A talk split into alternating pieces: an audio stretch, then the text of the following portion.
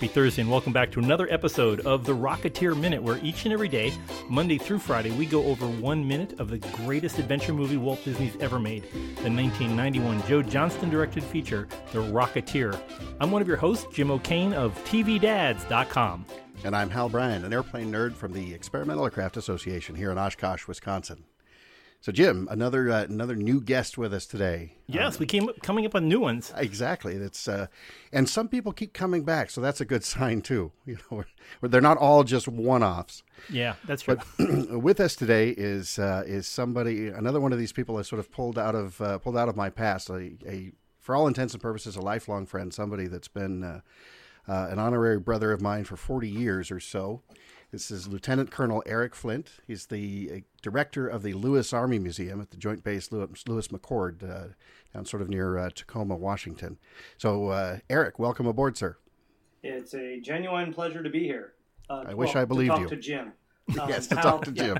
Jim, it's I, great I to talk some to you. long internecine uh, Yes. arguments going on. Yes, this is. Uh, I, I'm sorry, Jim, you're along for the ride, but uh, but but we are going to work this out once and for all after four decades. Long simmering feud. I can feel it. Precisely. so, Wow. Well, we've got, we've got a we've got a, a busy and interesting historical, uh, literally historical uh, minute here. We're gonna, uh, well, first we start off with uh, uh, Cliff getting Jenny back in the Model T as as they go. Uh, they've got to go off to see Neville Sinclair doing something with uh, airplanes instead of uh, lounging in his pajamas. right, yeah. Cliff wanted to see the Cagney picture, Yeah. but uh, but instead they're going to go see Wings of Honor with Neville Sinclair. yes. And so you know, right after that, we cut to uh, suddenly we cut to Adolf Hitler, who has a credit in this film in IMDb as himself, which is really pretty trippy. Um, but uh, you know, very quickly set, setting the scene here is they're going to the going to the movie. You know, they're watching watching a newsreel, and uh, this really predates. Uh, I think all three of us, all three of us, are around the same age here, and and uh, and certainly the newsreels died out. I would say by the early '60s, but for a time, the late '20s, and certainly uh, mid-October 1938, when this film is taking place, uh, you you read the news in the paper, you got your news on the radio, but the only time you really saw the news uh, was in a newsreel before a movie. And you might go to a movie, and you there might be a. It was often a double feature. You'd have a full uh, a full length newsreel, Movietone, or Universal News. You'd have a cartoon and sometimes you even have a little short subject. So when you went to a movie you were you were in it for the long haul. But uh, of course in this one we're starting out uh, again we see we see adolf hitler the uh, unlikely credited actor in this movie. And uh, and that's a, a large part of what made us think to bring uh, bring eric on to give us a little bit of context. What's what's going on in the world? What are the germans up to here in mid-october of 38 Well, I'm, I'm I'm pleased that you, when you saw Hitler, you thought of me. Um, no, no, that's almost as humiliating. Uh, actually, was uh, just as a quick side note, I was speaking at my daughter's school. My daughter's 13, uh, middle schooler, and I was, was they were actually studying D-Day, and uh, so I'm talking about D-Day and why Hitler uh, wasn't. Nobody wanted to wake him up on on on June 6th because he was a bit of a late sleeper, and. Uh, uh, and so as I'm, I'm I'm talking about this conversation that someone would have with Hitler, I selected one of Willow's friends, my daughter's friends, and uh, started you know referring to her as Hitler as though we were having a conversation. And I realized uh, then I apologized that I was in fact referring to this 13, this lovely thirteen year old girl who has been a guest at my house uh, many times as Hitler. And uh, so a, a day or two later, I get this wonderful thank you card from the, from both classes you know, thanking me for being there and talking about neat stuff. And uh, the one that was signed, "Thank you for teaching us about D-Day, Hitler." Uh, so I, I assumed that was my, my, my daughter's friend, and she sort of really rolled with it in good fun. So. Um, you can always one- trust Eric in front of an audience of any kind. I, I stake my I- reputation on it, Jim. I'm going you to win. call my daughter Hitler? Yeah, I guess. Yeah, well, I, I, I like to liven it up. Some people are Goebbels. I, I'll, I'll go Mussolini. Um, and, uh, you know, if I want to get uh, obtuse, I'll go Franco from Spain. But, Wow. well, Uh, do you so- do you ever go Admiral Dönitz? I guess is the big question. Well, question. Heil Dönitz. Heil and Dönitz, that- of course. And, and that, that would get uh, Hal and I again on, on, on an off topic. Uh, anyway, so what are the Germans doing in uh, October 1938? Well, they're not being very nice to their neighbors. Uh, I think is really the, the short story.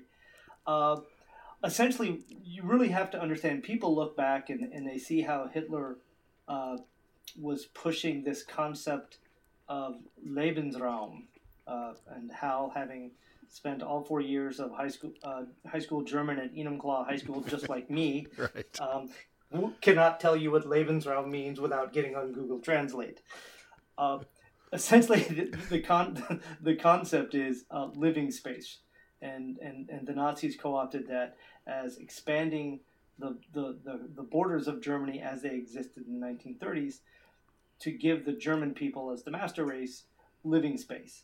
And so, how they were doing that at first was by uh, going around and, and finding wherever there were there were pockets or populations of German-speaking peoples, and saying, "Hey, these people are really Germans, so they need to be part of Germany." And uh, the probably the most famous one is the Anschluss, which was essentially the annexation or the absorption of, of Austria. Um, much of that was willing on the part of the Austrians, but there were a few Austrians who kind of thought this wasn't quite cricket. Uh, they didn't want to be part of Nazi Germany, but nonetheless, because they were German-speaking peoples, they became part of of uh, Germany. Excuse me, Yeah. if that was about uh, that was March of '38, if I'm remembering right, Yes. six seven months before this this time frame. Yes. So, and was we- that the we- first big grab of theirs? Um. Uh, well, I'd say the first big grab prior to that would have been uh, Alsace-Lorraine, which was the border area between France and Germany. That uh, was it was a large industrial area that was it, it it's an area that's gone back and forth over uh, you know hundreds of years between uh, the the Germans and the French um, back when you had the little German duchies and stuff before German unification in 1870, 1871. So what they did is the first thing they did is they said, okay, here's land that was taken from us uh, during uh, the Treaty of Versailles. That that was the treaty that, that, that ended World War One, and sort of, you know, um, set the stage for World War Two because it, it created all of these really crushing financial burden on on on uh, on the Germans and the government was not very strong. Uh, it was called the Weimar Republic, and so anyway, um, so that was kind of the first thing is they did this the, kind of a test. So let's see if anybody we're going to take back this land that was ours, and so they just went in and occupied Alsace-Lorraine, and the reason nobody really did much. I mean, there were complaints, and and you'll hear it referenced a lot today. They call it appeasement, and. Uh, people will say, "Oh, if you know we're appeasing Saddam Hussein, we're appeasing, you know, Vladimir Putin, we're appeasing somebody," and that connotation is is, is back when people were so averse to war because people don't realize just how horrible the First World War was, and it was so ghastly. Governments and peoples were were very hesitant to to you know they were terrified of another war and so that's part of the reason, and Hitler was able to exploit that and, and push a lot. And so he started with Alsace-Lorraine and, and took that land back, and he said, hey, I did that, and nobody gave me any real trouble. Uh, and then he went after the other German, and because most of the people in that area were German-speaking. Uh, then he had the big Anschluss with Austria. And then in October 1938, as shown in the newsreel, it talks about the annexation of the Sudetenland. So, Hal, can you tell the kids what the Sudetenland is? Sudetenland, uh, the Southland. Am I right? Um, yeah, good, good, good call, Hal. Hal. Um, and and Lebensraum, I believe, is the love room. Uh, Yes, if precisely. I remember my high school German correctly. I think that's Lebenszimmer, but hey, you know, Ach, we're- we're- so, Hock That's that's next to the dining room, isn't it? Yes, Just like- precisely near near Finland and on the other side of Cambodia. Um, so anyway, uh, so um, no, the Sudetenland. They're they're the. I'm gonna screw it up, but it's something along the Sudetes Mountains. I, I'm not pronouncing that correctly, which is uh, a mountainous area on the border between Germany and what was then Czechoslovakia, what is today the Czech Republic, and those were lands that didn't belong to Germany uh, in world about going back to World War One, but they belonged to the Austro-Hungarian Empire, and so they were actually part of uh, of Austria. Um, so it, there were uh, there were a couple of million German-speaking people in this sort of southern, western, northern border area of Czechoslovakia. It was called the Sudetenland, and most of those people, again, were culturally, ethnically, linguistically German, and uh, uh, so the the people there were, were, were kind of you know didn't have a problem becoming part of Germany for the most part. Uh, they really didn't identify themselves as Czech. Now the Czech government, however, had had a few issues with it, as one might imagine, and so that's what's going on initially there in the newsreel on October '38. How far back, uh, going back to Alsace-Lorraine, how how far before that was the reindustrialization of the Ruhr Valley, which I think was the first transgression against the Treaty of Versailles? Yeah. Oh gosh, I'm gonna have to. You, you kind of. I'm sorry, I didn't mean to put you. I with my historical pants around my ankles. um, um, um, so that's a lovely that is, metaphor. That is the first time I've used that metaphor, and I'm going to keep it. well, um, you heard it here first, folks. It tells well. Only on the Rocketeer Minute do you Yes. hear things about Eric's pants.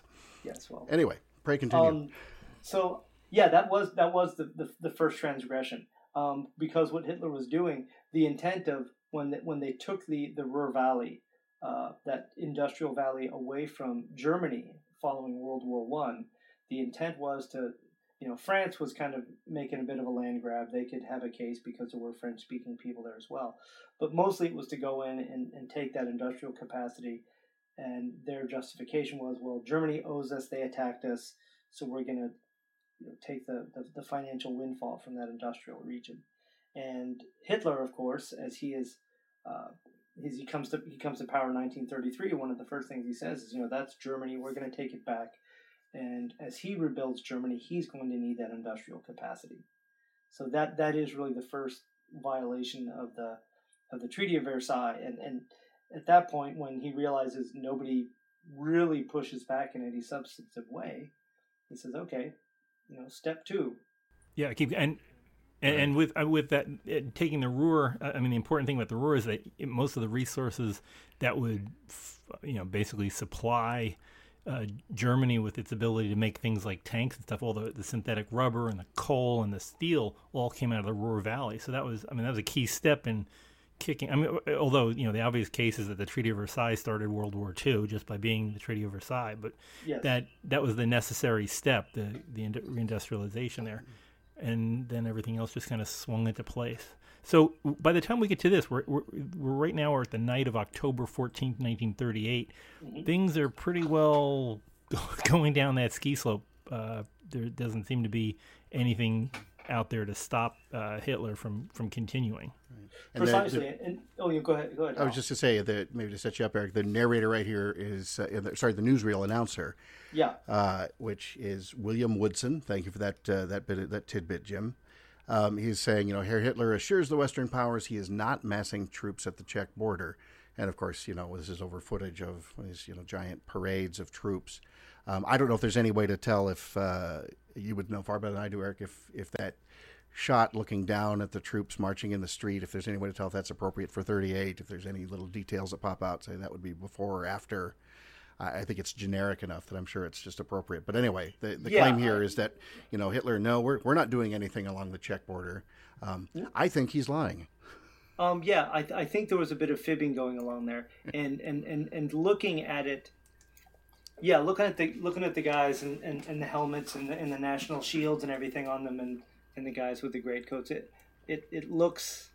Um, one, it's October, so they're all wearing their their their their, their long johns and long coats, and um, Oh, that's a so great whether. I whether or not that is actually that is appropriate, that's definitely not. Um, you know, it's not 1933, and it's definitely not later in the war.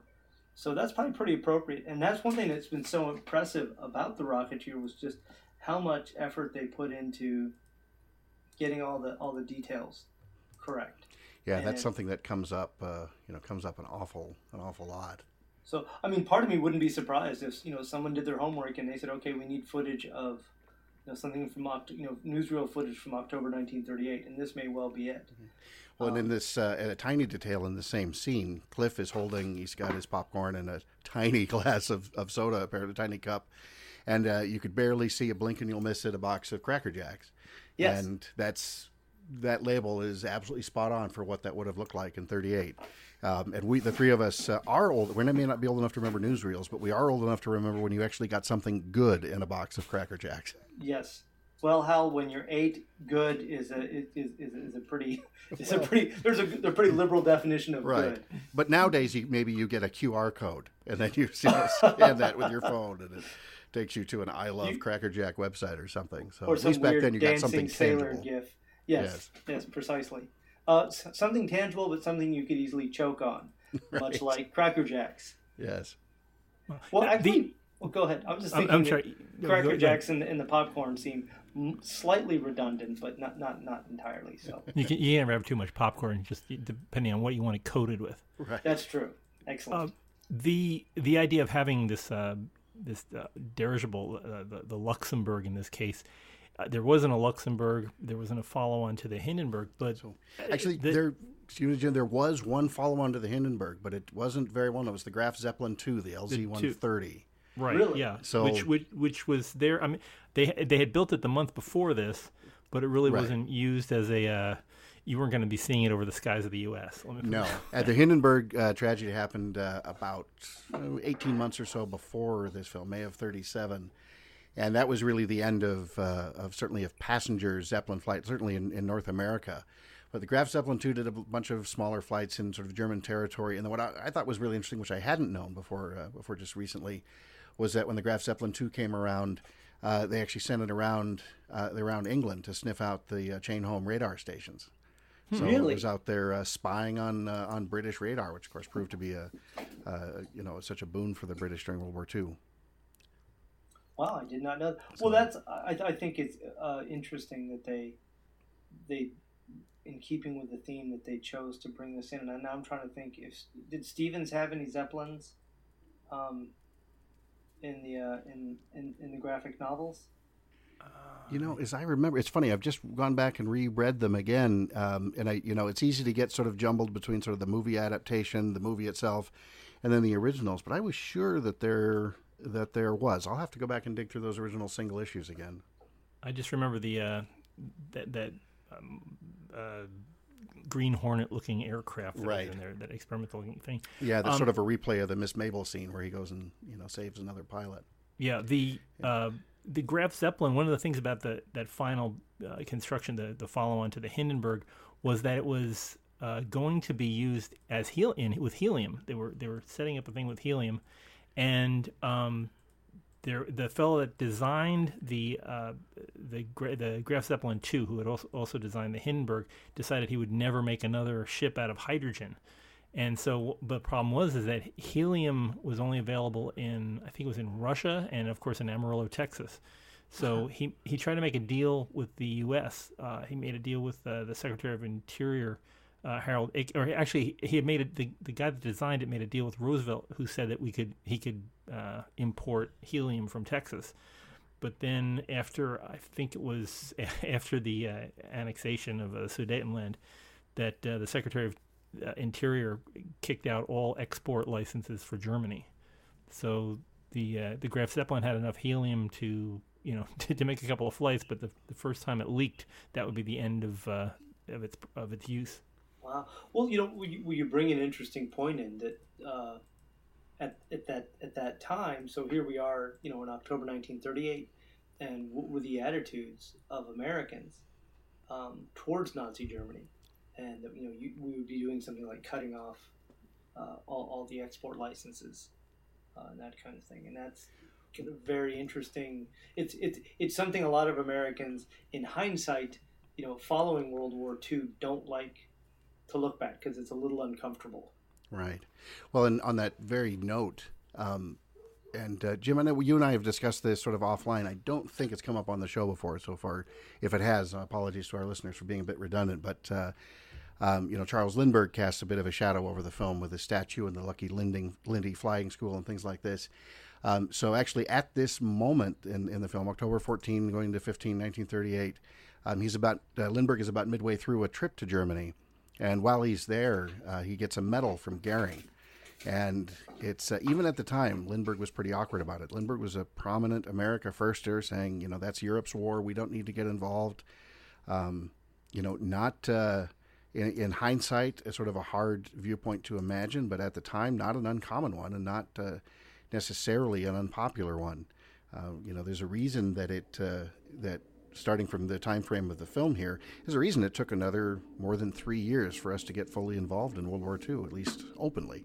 Well, and that's actually one of the unusual things, and you know, uh, some historians will look at one of the biggest blunders Hitler made was on December eighth, uh, declaring war on the United States. Honestly, uh, you know, Germany didn't invade uh, us, you know, when they, they attacked Pearl Harbor. And so, oddly enough, we were at war with Japan, and then the next day Hitler just sort of jumps in and says, "Oh, by the way, I'm declaring war too." Um, us too. We yeah, us, left us out. me, me, me. I don't want to be left out. So it, yeah, so it's this really you know that Germany didn't need to, and so we wouldn't necessarily uh, have gone to war right away with Germany, and and you know, even after Pearl Harbor it says, okay, Germany declares war on us, we had uh, a Germany first uh, strategy. Uh, and, and that set up through the whole war, you know, a lot of uh, internal battling within the U.S. military and our allies and the government about, you know, where the resources went, whether to the Pacific theater or the uh, European and North African theater. That's interesting. So, in, in your sen- in your opinion, you know, we're, we're 1938. We're, uh, you know, within a month or so of it being 20 years after the end of World War One. Um, here's Cliff Secord, as a uh, you know professional pilot, race pilots, doing all these things. Uh, he clearly in the scene he really doesn't like Hitler. Yeah, he's uh, you know he's uh, but uh, you know he makes the comment you know talking about their their goodwill the Germans making their goodwill tour and he says you know the last goodwill tour buried half of Europe and when Hitler says world peace, he mean you know Cliff scoffs. He means a piece of the world. These kinds of things. Um, Cliff was too young to have fought in World War One, but he's around pilots who did. Yeah. Um, is that an would, would that be an uncommon attitude? Are they giving us lip service because we have the benefit of hindsight? We know Hitler's a bad guy, so of course our hero doesn't like him. Or by 38, yeah. was that a fairly common thing to say? Eh, we don't like this guy, we don't trust him. We don't know what a monster he is yet. No, but... and, and, and, and that's what's what's interesting is the comments that he's making about World War One, and this is something that's really come to light uh, with the centennial of the First World War. Um, and it was interesting in, in 2014 i was very fortunate to be uh, over in the united kingdom uh, and there was this just this tidal wave of of uh, of history coming out, both popular history. You know, there were documentaries on the BBC, there were magazines and newsstands, and then there was a lot of new academic research from the, from the from the tweed jacket crowd, and co- coming out. And so it's been hundred years. Anybody who was involved in the war is dead now. So now we can take a real honest look. And one of the things that really struck me uh, was in a lecture by a gentleman named Sir Hew Strachan. And trust me, there's no way uh, you would ever spell his name correctly. Uh, he was an Oxford Don. She was not spelled like any human spells Stu, Chew and Strawn. It's, it's, like lots of silent Q's. Uh, but he had the tweed jacket and he was an Oxford Don and quite a brilliant fellow. And you can bet he never once ended a sentence with a preposition. No. Uh, and can you tell me where the library is at? And I will yes, etc. Um, not finish that joke. So, but what's interesting is it's so hard for us today to to we can't look at World War One Imperial Germany without looking through the prism of World War II Nazi Germany. And one of Sir Hew's uh, his research, and he was really comparing all the governments involved in the First World War, the major governments. And ironically, so Imperial Germany in 1914 was the most liberal, progressive government in the world at that time, and it people had greater suffrage uh, uh, the, the, the, the, the, the, policies, the social policies, were more progressive than the United Kingdom, than France, and certainly than the United States. Um, so, but, so it's it's hard for us to not think of well, World War One Imperial Germany was just like World War One Nazi Germany. They were all after world domination. When in fact, if, if let's say Great Britain never entered the First World War, and Germany you know the Schlieffen Plan works. They knocked France out militarily. They knocked Russia out militarily. What would have happened? Well, Germany would not have occupied the world. You would have Europe today with a strong central young Germany as the wow. economic powerhouse of Europe. That's really what would have happened. You wouldn't have had this. There was no Nazi ideology. There was no you know seeking Lebensraum. There was no you know master race stuff going on. So so get back to your point, Hal. They are clearly making Cliff the good guy because he's talking about well, you know, the, the last time they did you know had a world tour. Um, he's he's clearly making the Germans the bad guy. So Sure. a lot of people weren't comfortable with Hitler, uh, but there wasn't this. I know he's he's a monster. No, that just Right. It's not just yet. synonymous with evil.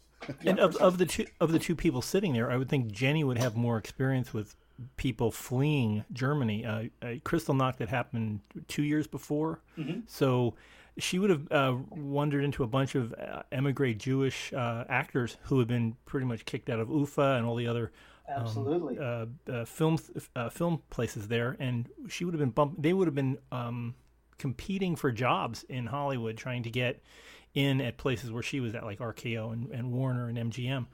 So I would think if anybody would have have personal stories, I mean, uh, Cliff knew about the Flyboys from World War One, but she was seeing the the oncoming uh, problems of World War Two in in her own uh, career. Absolutely, and even if Cliff's sitting around talking uh, with a bunch of veteran pilots from the First World War, there was still, you know, if you watch some great films like Great Waldo Pepper, that sort of Oh, talks yes. about you know, A the frequent topic of conversation on this show. Uh, I find that hugely surprising.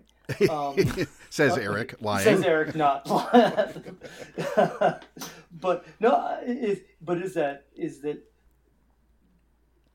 you know propaganda during the First World War uh, was extremely important, and uh, uh, and so people did kind of you know see the Germans as the evil aggressors and things like that. But I think amongst the aviators, you probably didn't have that. They weren't sitting down in the trenches, um, and I think even guys in the trenches didn't really have this okay you know because they knew the germans weren't eating babies or you know nailing nuns to doors or anything like that uh, yeah fairly certain they weren't doing that Fairly certain. um, you know, it's funny you mentioned propaganda. Not to go too far off into the weeds here, but Sure. uh, um, and then not even so much propaganda, but but we we see this uh, this zeppelin here, and you know the Germans used zeppelins to sort of good psychological effect during World War One. Not so much great strategic effect, Mhm. um, certainly early on, but uh, but you imagine these great you know several hundred foot long ships coming over sometimes at night and just bombs falling from the sky all over so civilian populations and things small bomb loads but it was still one of the first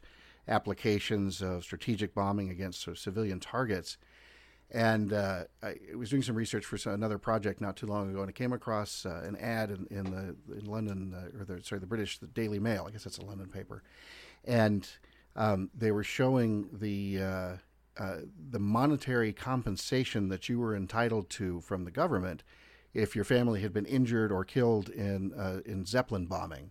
Oh And wow. I, I don't recall what the numbers were. It was just horrific. It was like if it's a child, uh, you get 25 pounds. If you lose an arm, uh, if you're the primary livelihood, uh, you know, the breadwinner, uh, you lose an arm, you get 50 pounds. And then the scale just goes up. You lose a leg, you get 75 pounds, or whatever these numbers were. And it was just, it was absolutely unbelievable, but so sort of almost sort of weirdly British to make it sort of quite, you know, methodical and, and uh, sort of a by your leave sort of thing. Well, that kind of thing, that compensation, um, we did that in Iraq and Afghanistan uh, to this day. Um, and so, and there is, I, I won't go into gratuitous detail, but there, there is, you know, if you look at a life, you know, life is priceless. But if you have to assign a monetary value to it, uh, and based on you know your your available budget, and the British were doing that that very thing. I'm sure you had a bunch of number crunchers, you know, adding up the arms and legs and subtracting the children and dividing by mothers or something horrific like that, and coming up with well, you know, well you get you know you get eight pounds fifty for for a finger, and you know. It's, Yeah, that, that that's that's how modern ac- actuarials do, do things. I, I worked Yeah. I worked for insurance companies for many years, and um, if you look at accident and you know a- accident disability information, it's it's all split up like uh, it's like the game of operation, and you have little parts, and you, you basically just add up what the what the sum total of the missing parts are to get to figure out how much to cut the check for. Sure. Um, it's a horrible thing, but you know that how else are you going to do it? You can't just say, okay, everybody gets infinity dollars. It doesn't work that way because the uh, the, the liability pot isn't big enough to do that. So that, that's it's it's a horrible yet fair way of, of handling these things. Yeah, precisely. Well, any any time you, you try and make a, a uh, oh gosh, my, my, my brain a, a dispassionate assessment of something that is by its very nature horrific, uh, and anything involving war, you know, it, it, it, it just comes off sounding inhuman. But it's something that in many cases must be done. Right. Uh, speaking speaking of war, just uh, getting back into uh, Speaking this of area- war. Speaking of war, as as we're watching this movie, How about that Hitler, huh? Yeah, he's a He was he's a, a jerk. nasty fella. Hello, Yeah. hello, yes. Yes. Um, we're watch, we're watching. We're, we're just talking about different types of, of aerial bombardments and things like that. Uh, someone who we talked about in the past was uh, Billy Mitchell, who had the audacity to bomb aircraft ca- or you know uh, battleships and things, and show that air power was a fantastic way of destroying the other guy's uh, weapons of war. Um, Mitchell got in trouble mostly for, for taking things out against the Navy. So the Navy was kind of dead set against, you know, s- saying that their battleships were now obsolete and things. I was wondering, at this point in 1938, where is the Army in terms of gearing up for the on, you know, the oncoming um, air war that, that's going to be happening? What is, what has, what had Mitchell wrought by this? I mean, he was long dead, but what had, uh, what had Mitchell wrought by the time the Army Air Force was looking at things in 1938? Well, you know, I, I, I- wouldn't be able to answer that question in its entirety unless uh, Hal. I'll kind of defer back to you just because of what what the Army Air Corps wasn't the Army Air Force yet was building at that time. Though I will go to. Um, are you familiar with a guy named Giulio Douhet? Uh, he's, I don't uh, believe so. anybody? Well, okay, So, let's I- go into the silence. I, I believe he's on the show tomorrow. Uh, Yeah, do I have my notes correct here, Jim? Let me see. I just, oh yeah, here's his phone number. He, Pre- Precisely. Well, um, I'm sorry, he's dead. Oh, But darn. uh, nonetheless, Oh, uh, that just was- happened to he- us today with a potential guest. That's terrible. Wow. Meanwhile, back at the ranch, that Yes. that, that is all. Uh, anyway, no, Douhet was um, uh, a, a a very forward-thinking, if rather pragmatic, uh, military uh, military philosopher, theorist, and his special and he, his thing was aviation. A, a lot of people may have heard of guys like uh, J.F.C. Fuller, or or Cat or Cat, oh god, no, I'm just gonna blank on his name.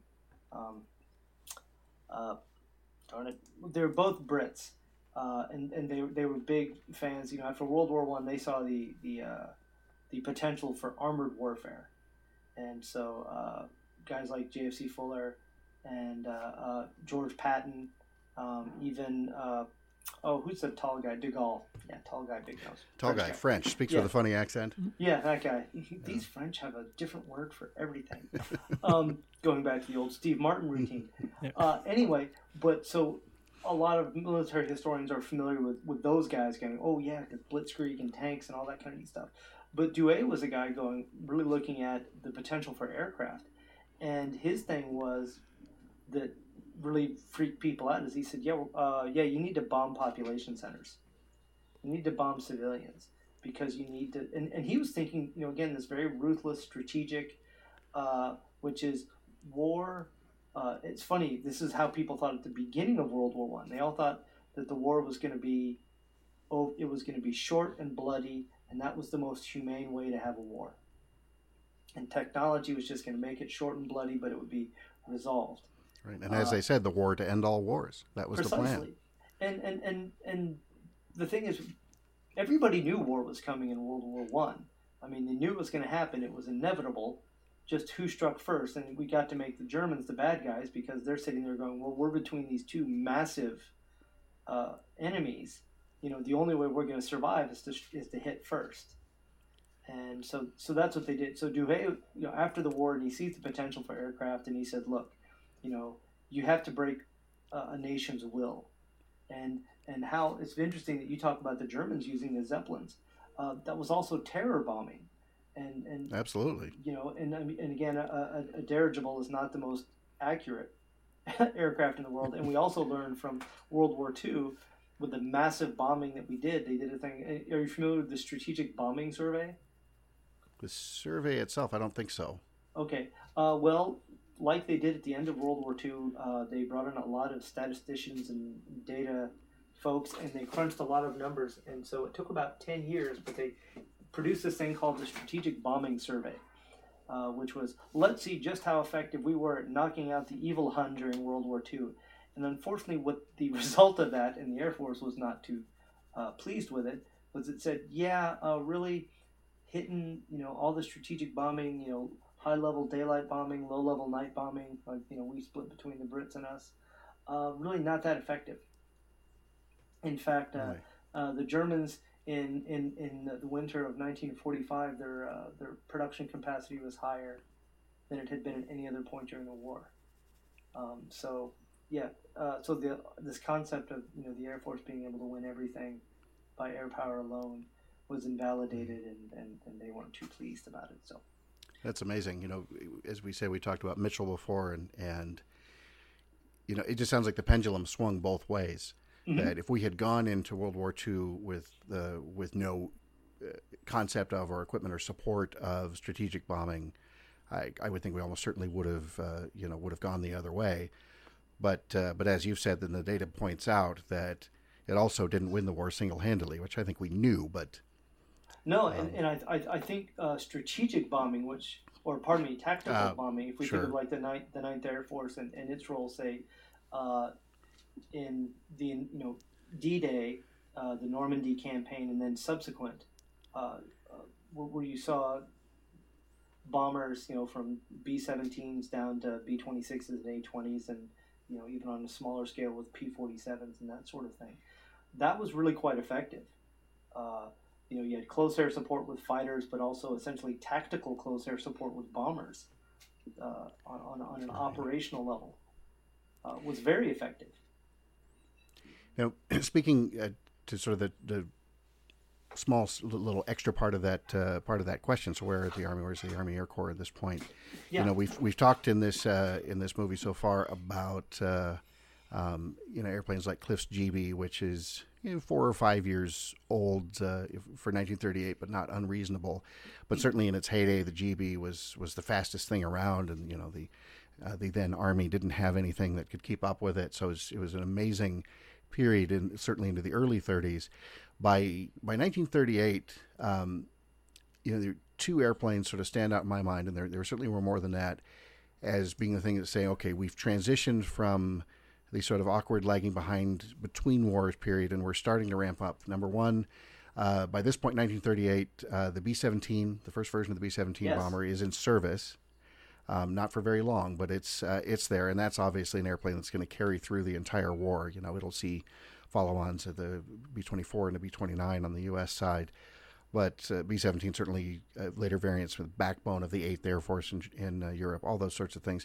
And then the other airplane, this I thought was just a small little interesting bit of trivia. In, on the fighter side of things, um, this uh, while Cliff and Jenny are at the movie, or in fact, earlier this day, while Cliff is flying his GB, uh, the uh, P 40 Warhawk prototype was making its very, very first flight, October 14, 1938. So um, that was uh, that was a fighter that certainly wasn't uh, uh, at the forefront uh, through the war, but in in my mind, at least sort of anecdotally, it was uh, you know it was the first of the World War II fighters. Um, you know, with the Allison engine and all the other advances. Mm-hmm that certainly uh, you know paved the way for the the Mustangs and and P47s, et cetera, of the world.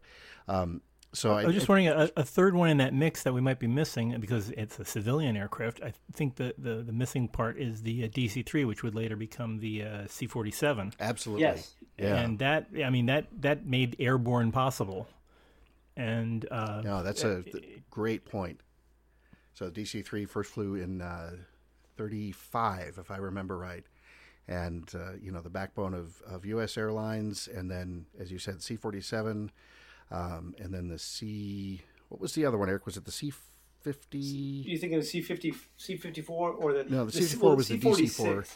There's um, C forty six Curtiss Commando. There was another variant of the of the C forty seven that just had a different designation, and I always forget it's less popular. But Nothing um, like anyway. the Navy R4D, but that's just a different right. designation. Um, um, but anyway, as a as a transport airplane, and then certainly as you know, dropping paratroopers. You know, mm-hmm. we talk about uh, D-Day uh, right here in uh, right here in Oshkosh. Uh, we've got a facility that updates and overhauls DC-3s. So you know, 80 plus years later, the type is still going very strong, and they're doing a restoration project on a C-47 known as That's All Brother. That was at least one of the uh, absolute lead aircraft uh, on June sixth. You know, with par- loaded paratroopers leading these massive formations of Eric. I don't remember how many hundreds of airplanes. Oh God, uh, no, I couldn't. I couldn't yeah. tell you. I mean, I, I, read somewhere that I think like the if you started with the very first airplane and measured to the last, you had a string strings of airplanes that were something like 200 miles long. Oh, absolutely. Uh, flying over to Normandy and, and, leading that invasion. So that's absolutely an, an excellent point, Jim. You've got uh, you know, with the C-47, you've got cargo and transport represented. With the P-40, you've got the fighter, and the B-17, you have the bomber. And I think all three of those things, you know, like I said, it's it's a little bit arbitrary, but in my mind, those are the sort of the cutoff airplanes. Those are the World War II airplanes, and they're not the interwar airplanes anymore. Even though the yeah. DC-3 started, you know, yeah, I mean, quite a ways the, earlier. Um, I just I was just going to say, you're you, you know, it's like being able to deliver bullets, bombs, uh, uh, soldiers, and payload to uh, to the targets is what made up the air war in in World War II. Right. Um, very quickly, apropos of absolutely nothing, I don't want to derail it, but I, if I don't throw this out when I'm thinking of it, well, I'll never forget or I'll, never remember. But uh, Jennifer Connelly has this line. She leans toward Cliff while they're watching the Zeppelin fly around. She says, "Your GB could fly circles around that thing." Yeah, and that is one of those uh, the perfect sort of "oh bless your little heart" moments because it's like saying, you know, boy, your motorcycle could ride circles around that Walmart. You know, it doesn't. it's like that's Thanks, not. Honey. That's um, I'll take it. You know, you know oh, yeah. You, know, then you look and say, okay, well, it's you, Jennifer Connelly. So yeah, I'll yeah. I'll, I'll take the compliment. Uh, yeah, let, us see that. Let's see that dirigible do a barrel roll. Yeah, exactly. the uh, I I know from my my brief personal experience at the helm of a zeppelin, uh, which is not a phrase that one gets to toss out every day, but uh, that uh, the one aerobatic maneuver that they are capable of is certainly more true with the blimps than the, the rigid airframes, but is, is, is something called a bag over, sort of the uh, the airship equivalent of a wing over, and it's sort of you sort of go up and then turn and sort of come back down, and nothing happens in any sort of big hurry. But anyway, uh, Jenny, that's adorable that your GB, you know, your GB could fly circles around that thing. Not really a compliment uh, of any of any great measure. But but we, but we do appreciate the fact that she is endeavoring to stroke his ego. Right. Um, uh, how, however misguided it is. You know. And you know, through this whole uh, whole film, Jim, it's uh, you know we talk about them sort of bickering a bit, and you know, Peevy's always say, you know, what you two scrap about this time, but uh, um, she's really always more supportive of his career than he is of hers.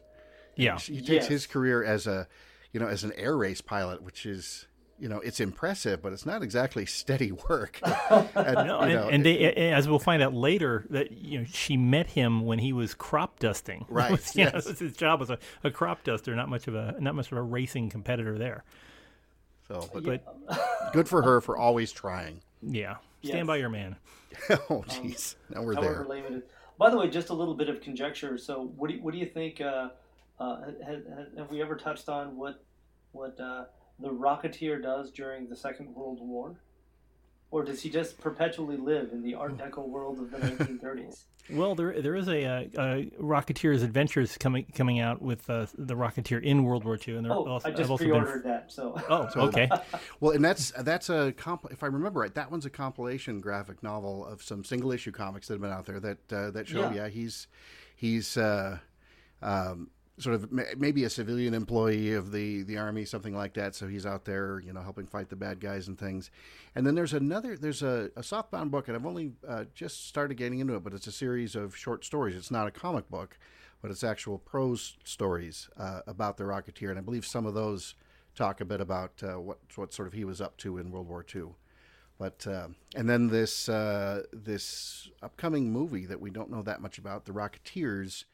Um, speculation is that it's going to take place. They say six years later, so that's you know late in World War II, but still still very much in the thick of it. With uh, with somebody else uh, maybe donning the helmet and the pack. So oh, who knows I, what I was, uh, what that will turn out to be. Of this. There's there's very little uh, of anything meaningful out there, and we've uh, we've grilled poor Billy Campbell to death. And uh, his answer was, "I don't know." Yeah, so. exactly. Nobody's told me anything, when, but when yeah, I'll me, do it. I'll show up yeah. if uh, you know he'd show up if he's asked. And if he's not asked, then uh, then uh, you know, I'm not going to go see it. I, am talking boycott, Jim. I don't know yeah. about you. Let's get people angry now. Start the groundswell. Yes. Hey, um, just uh, I'm going to do a quick plug. Hal, I know I sent you some pictures of it, uh, but are, are either of you familiar with PulpFigures.com? Oh, sure. Yeah, you've, you've sent yeah. me some good stuff there. yeah, that they make the the little 28 millimeter um, wargaming figures, but they have the U.S. Rocket Flying Corps Oh, troops that look. Um, I'll, I'll Hello, send you Jim. some. I'll send you some pictures, Jim. Um, Okay. That they look amazingly like uh, um, uh, the Rocketeer, and uh, he's also but just, but, ju- but not in a legally actionable way. Yes, no, not in a legally actionable way, um, because he's also created a group of just uh, Zeppelin Truppen, which Ah. are Zeppelin troops who who have oxygen masks and stuff, and obviously ride upon Zeppelin. So, uh, Well, you know that that goes back to uh, speaking of actionable things, the old PC DOS game of the Rocketeer, which was out in, in you know 1990 91. Oh, right. That was based in this, and I think the the big boss end of it is that you're fighting a bunch of guys wearing uh, the the Nazi rocket packs from the later movie uh, in this movie. Uh, fighting Cliff, and, and he has he's armed with his uh, Ruger. it's just plinking away at, at, at these guys that are coming at him. I'd forgotten all about that. There was uh, there was one for the Super NES as well, but that one was that one was officially licensed. I've you know, so toyed with the thought of you know, can we track somebody down who'd worked on that and see if they want to come on and talk about it? But uh, en route, I'm a- I'm actually have somebody on, on that case. Waiting, Excellent. Waiting for a feedback. So stay tuned. stay tuned. Well, one and- never and- knows. And now I, I, I have to also say I just got out my uh, my Funko Rocketeer figure today. And Oh, showing it- excellent. yes, and showing it to my daughter, and uh, we were putting him in a dramatic pose, and of course he kept dropping his Mauser uh, pistol precisely like he does in the film, which which which Willow was quickly pointed out. Oh, and, that's perfect. and uh, that's- so That's the roughly six inch one, right? Because there's a there's a uh, Funko did a smaller, like a three and three quarter one that's sort of in the old Kenner style. That's a little Yeah. bit sort of exaggerated and stuff, which is neat. They also did a black and white version of that, which I thought was kind of cool, kind of interesting. So it's just you're holding what looks like a black and white photograph of an action figure. Um, but uh, but that taller one is sense of reality. Yes. well, I, getting out of bed in the morning challenges my sense of Yeah, reality. So, Good, good, good, good call. but that uh, that taller figure is actually uh, actually very nicely done. Yes, no, no, I, I- I enjoy it very much, despite his inability to properly hold his his sidearm, much as he did in the film. That's that's He's a lover, not a fighter. Exactly. well, That's probably give him- Billy Campbell's fault. They probably made a tiny, you know, one twelfth scale model of his hand, and uh, I, I think we ought to we ought to grill him about it next time he's on. Well, we'll he'll be he'll be on soon. Uh, if, if people keep checking in, we will we will have him on. Um, well, this has been a fascinating uh, and illuminating minute. I think. excellent. we, we, Eric, we'll have to have you on again to talk further about uh, World War II and um, Love and War and all this other stuff that's coming up, especially when uh, we get toward more uh, Nazi-esque things, which are certain to follow. Absolutely. So, well, I, uh, I yeah. would enjoy that uh, very much. Um, Okay. Is there a way that Hal cannot be here? Maybe Jim, you and I can talk, and have, maybe have Jennifer Connelly on. Well, let me. See, I'll, I'll see what Billy's kind of free up for the whole summer, so we might be able to have, Okay. have a, yeah, the extra chair here. We'll, we'll see. What, we'll see what goes. you that never know wonderful. what happens. I, I, I, I appreciate Forty that years I've been listening to this. and it And he still made the call. yes, It and I still said mature. okay.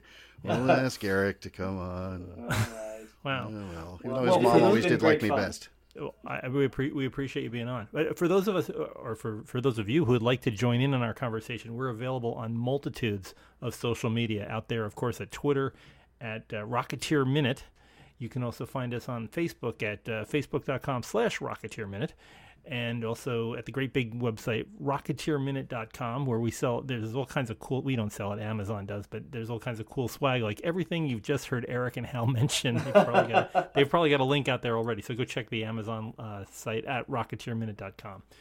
Uh, also, please, if you, I don't know why you're not subscribing if you're not, but you should be. And if you are, if you aren't subscribing, go to either Google Play or to iTunes, search for Rocketeer Minute, and click the subscribe button. You can get this and many other episodes delivered hot and fresh first thing in the morning for you to listen to you on your treadmill, walking the dog, uh, climbing on the top of a zeppelin, or whatever you happen to be spending your spare time on.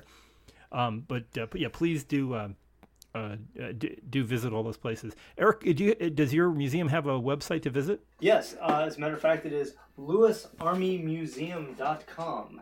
Uh, all one word, and we are uh, we are the the Army Museum for Joint Base Lewis McChord in Washington State. It's a joint Army and Air Force base.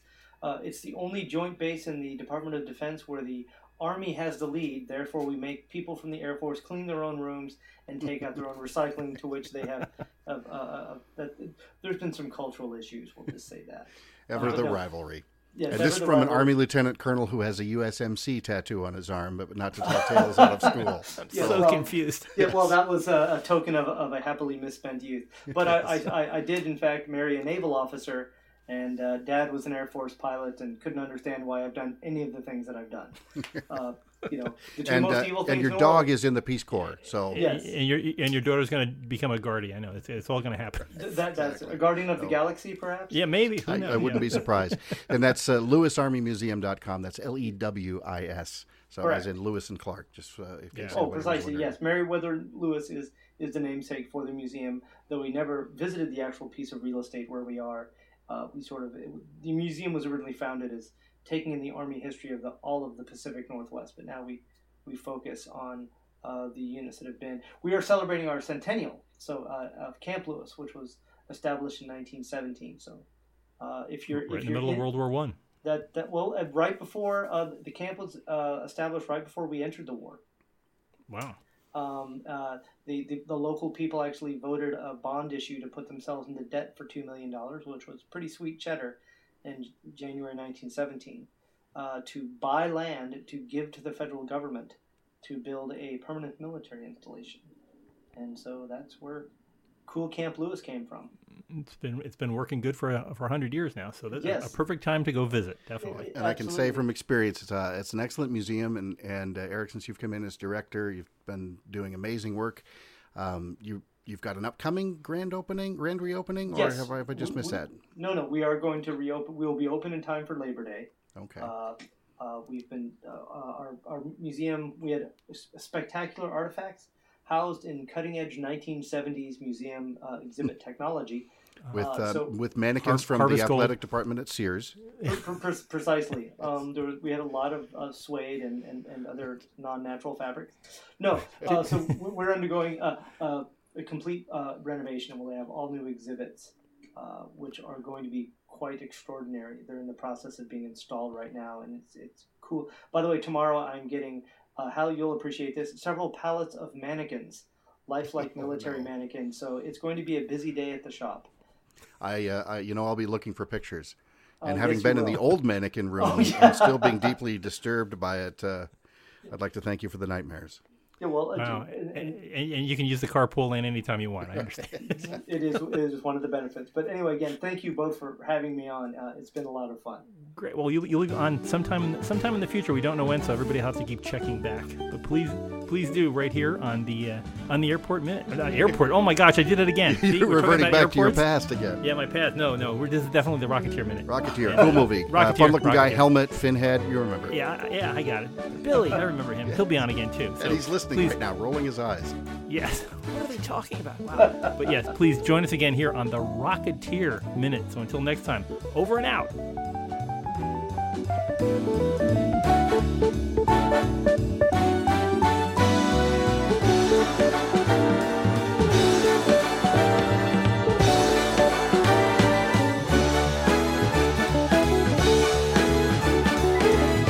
Go get him, kid.